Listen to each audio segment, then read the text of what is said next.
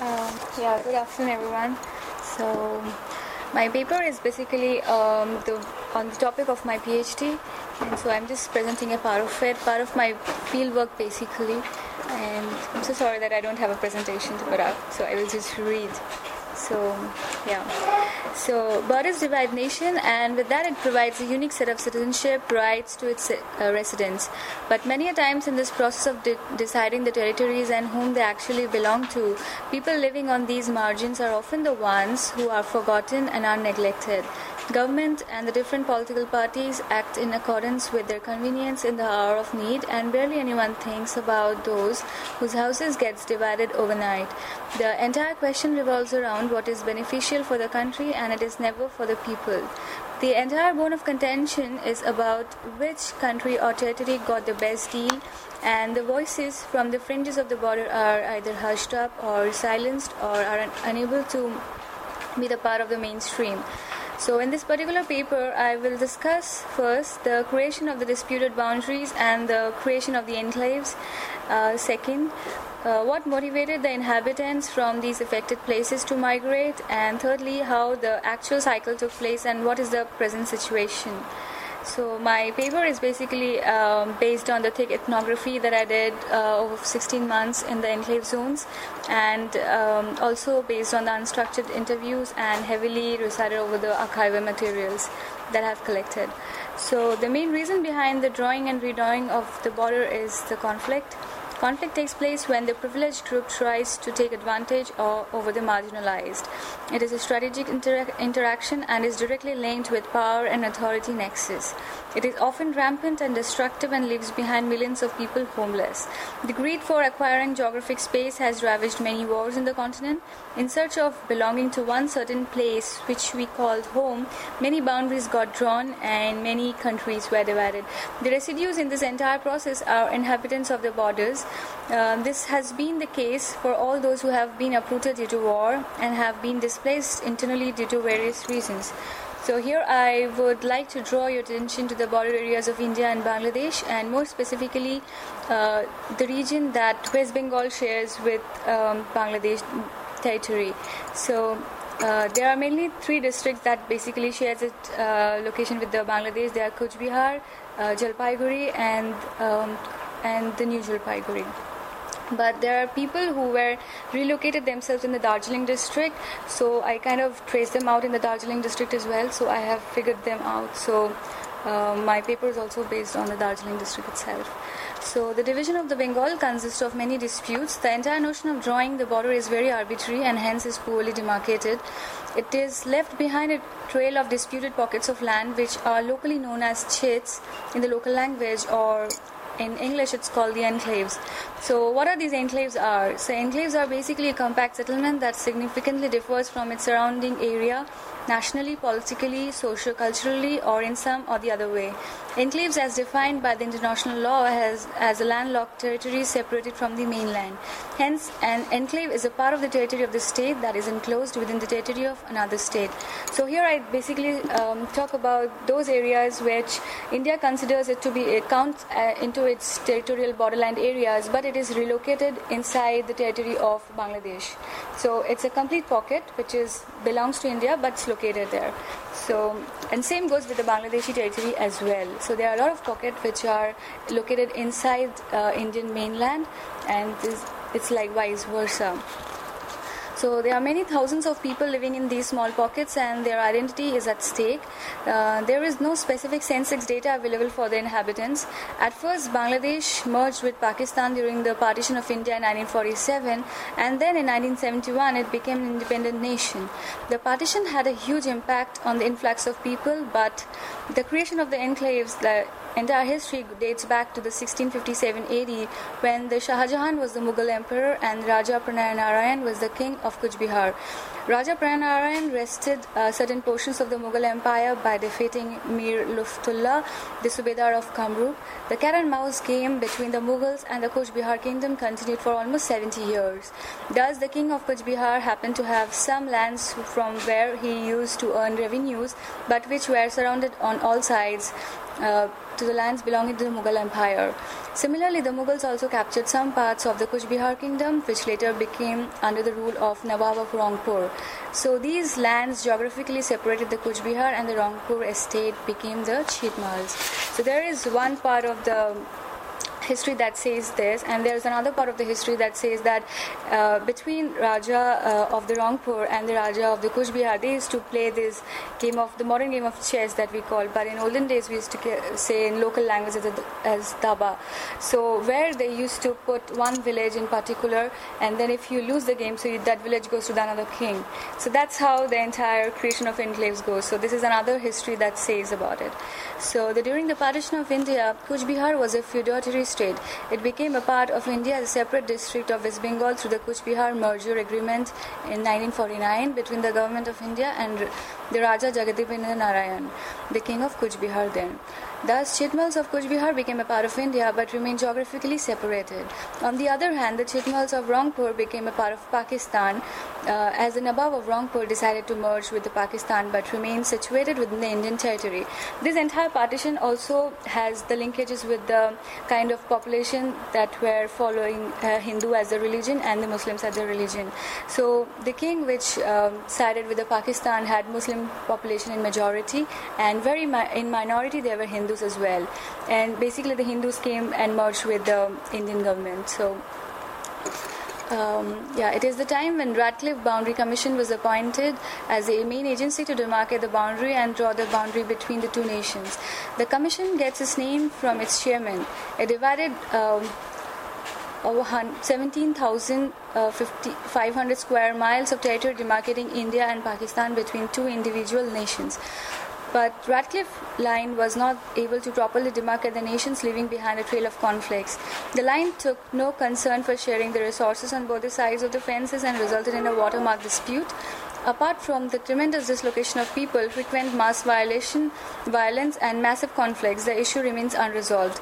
In a way, Radcliffe Line was a geopolitical blunder as it failed to draw a proper boundary between the two nations and left behind numerous enclave zones or chit mahals and a never ending boundary dispute. The dispute is majorly um, on the Bangladesh and India borders, um, and the major bone of contentions are like 106 chits of India and 95 of them from Bangladesh, having a total area of 20 1,957 acres situated within the Bangladesh. So the major point is that uh, Radcliffe never went to the border areas to decide which border they should actually go through. So he just drew a line and then uh, said that uh, in Delhi that you know this is the line of demarcation.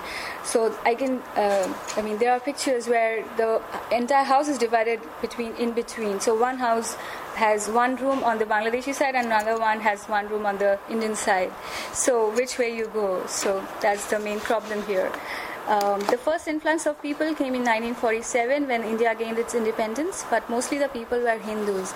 But with the independence of Bangladesh in 1971, a mixed population came and settled the temporary base camps that were set up by the government.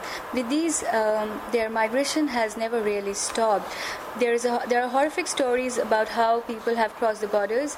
Um, mainly in 1947 what happened was like because india and pakistan divided on the basis of the religion so the hindus merged with the uh, india and the muslims were merged within uh, the pakistan. And bangladesh was renamed as east pakistan.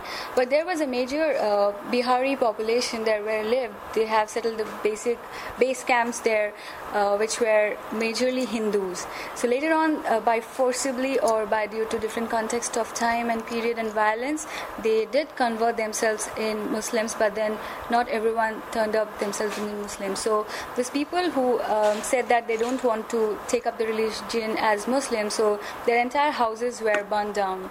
Like and and there are uh, history says that there have been uh, police reports where it says like the entire village burned down so that means like 80 houses at one go they were all burned down so there are instances where people were very very rich at that point of time in the living on the other side of the border but they just fled their houses with nothing in their hands so and the, how they crossed the border is also very strange because there were uh, police on both the sides. So they just ran away with the herd of the cows. So within, I mean, wearing white things over there and then just wrapping them in themselves like that.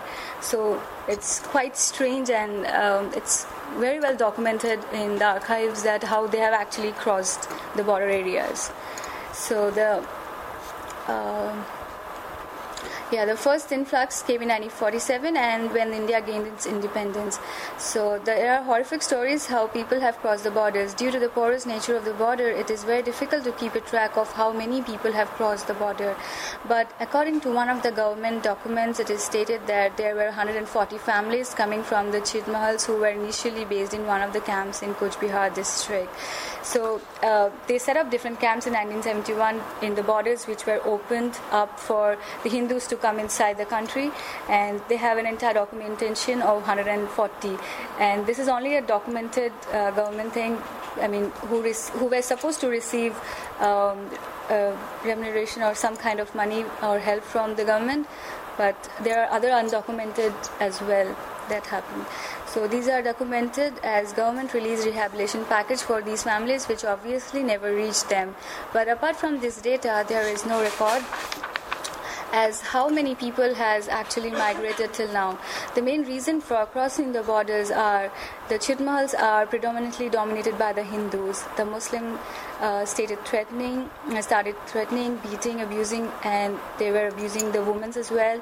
So took a control over their land, and they were burning down the village. So uh, they don't have any security basically. The most recent case of village burning was reported in 2009 in the local newspaper. The major problem with them is that it, their voices are never heard in the mainstream. Uh, and there are only very small reports that goes on in where the district newspapers are and which are mainly uh, in the local language for I mean so the mainstream is uh, just stay away from the news in these fringes. So it is not only the Hindus who are migrating, but it is also the Muslims. The main reason behind the Muslim migration is that government is not taking any interest in resolving the matter. So the local people exchange their lands among themselves.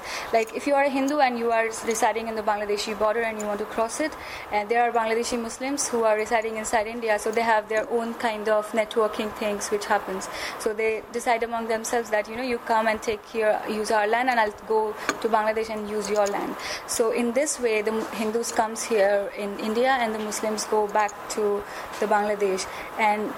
Um, and these deals are often not legalized in a way, in a, but then they don't have any choice because they have already they have spent three decades depending upon the government that they will resolve this issue, but they have not taken any things.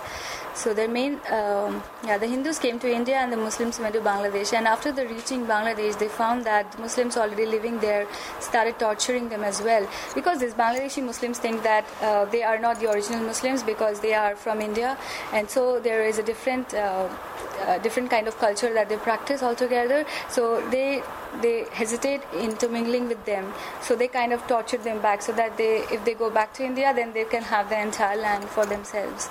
So Thus, earlier it was thought that the atrocities were more religion based, but my finding shows that they are more interest based.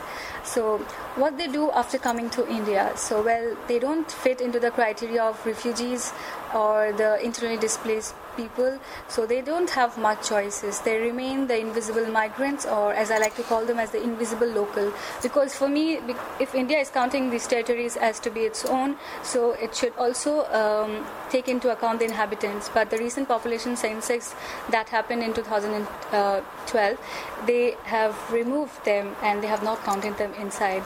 And this is not the first time they did this. This is the fourth time that they are doing this because every population census is counted after 10 years. So this is the fourth time in one go that they are doing this.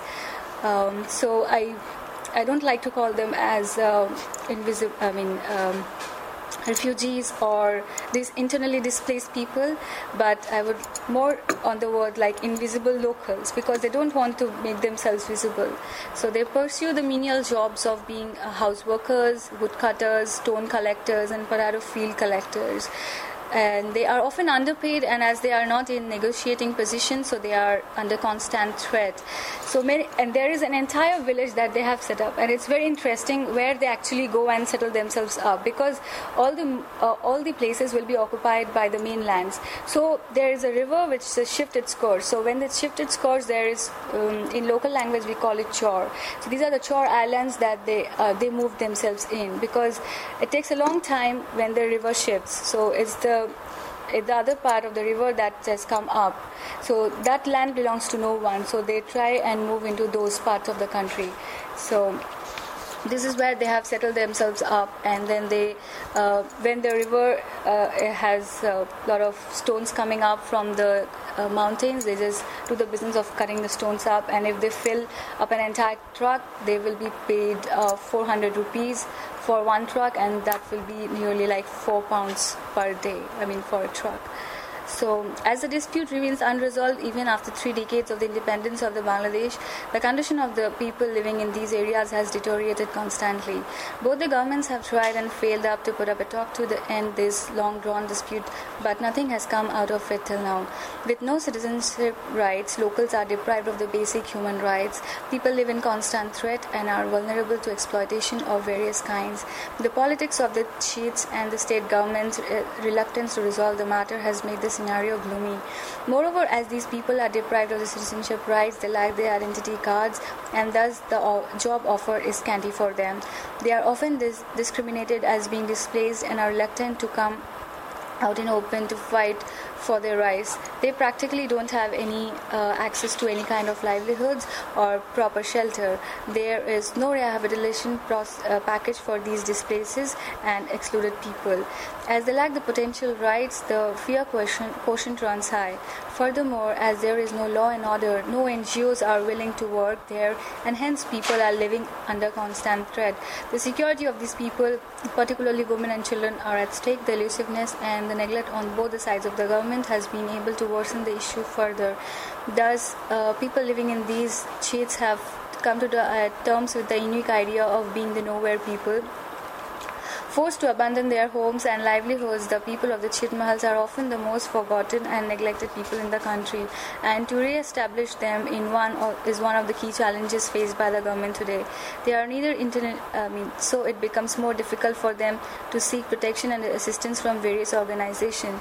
Not having a citizenship right complicates their situation further. They are deprived of any kind of humanitarian assistance and are out of reach of any law and order from any country. There are no principles or mandates for these people living on the mar- uh, margins and hence are excluded and forced to live in small enclaves without an address. Even after six decades of India's independence, there are thousands of people who have been denied the basic human rights in their very own country. India is home to thousands of refugees from Tibet, Myanmar, uh, Nepal, Rohingyas, but fails to recognize the plight of its very own people who are the partition victim. The government keeps on ignoring and turns a blind eye on them. Thus, the fight for belonging to a certain place called home continues. And I would like to quote one of my uh, invisible local uh, who was was with whom I was actually putting out there. So he's now more than 80 years old, and earlier he used to be one of the prominent landowners in one of the chit mahals. Like he says, like in my life, I have seen the best of the things and the worst as well. There was a time when there were elephants and horses in my house and 20 servants all the time, but now I find it difficult to manage even two meals a day. I would have never left the place where I was born. My house was ransacked, all the expensive things were stolen and were burned down. I ran for life with my child, mother, and wife pennilessly. My mother died in the camp after the shock, but see, my life is still there, and I still have the hope of returning to my house one day, and it is only this hope which has kept me alive. Thank you.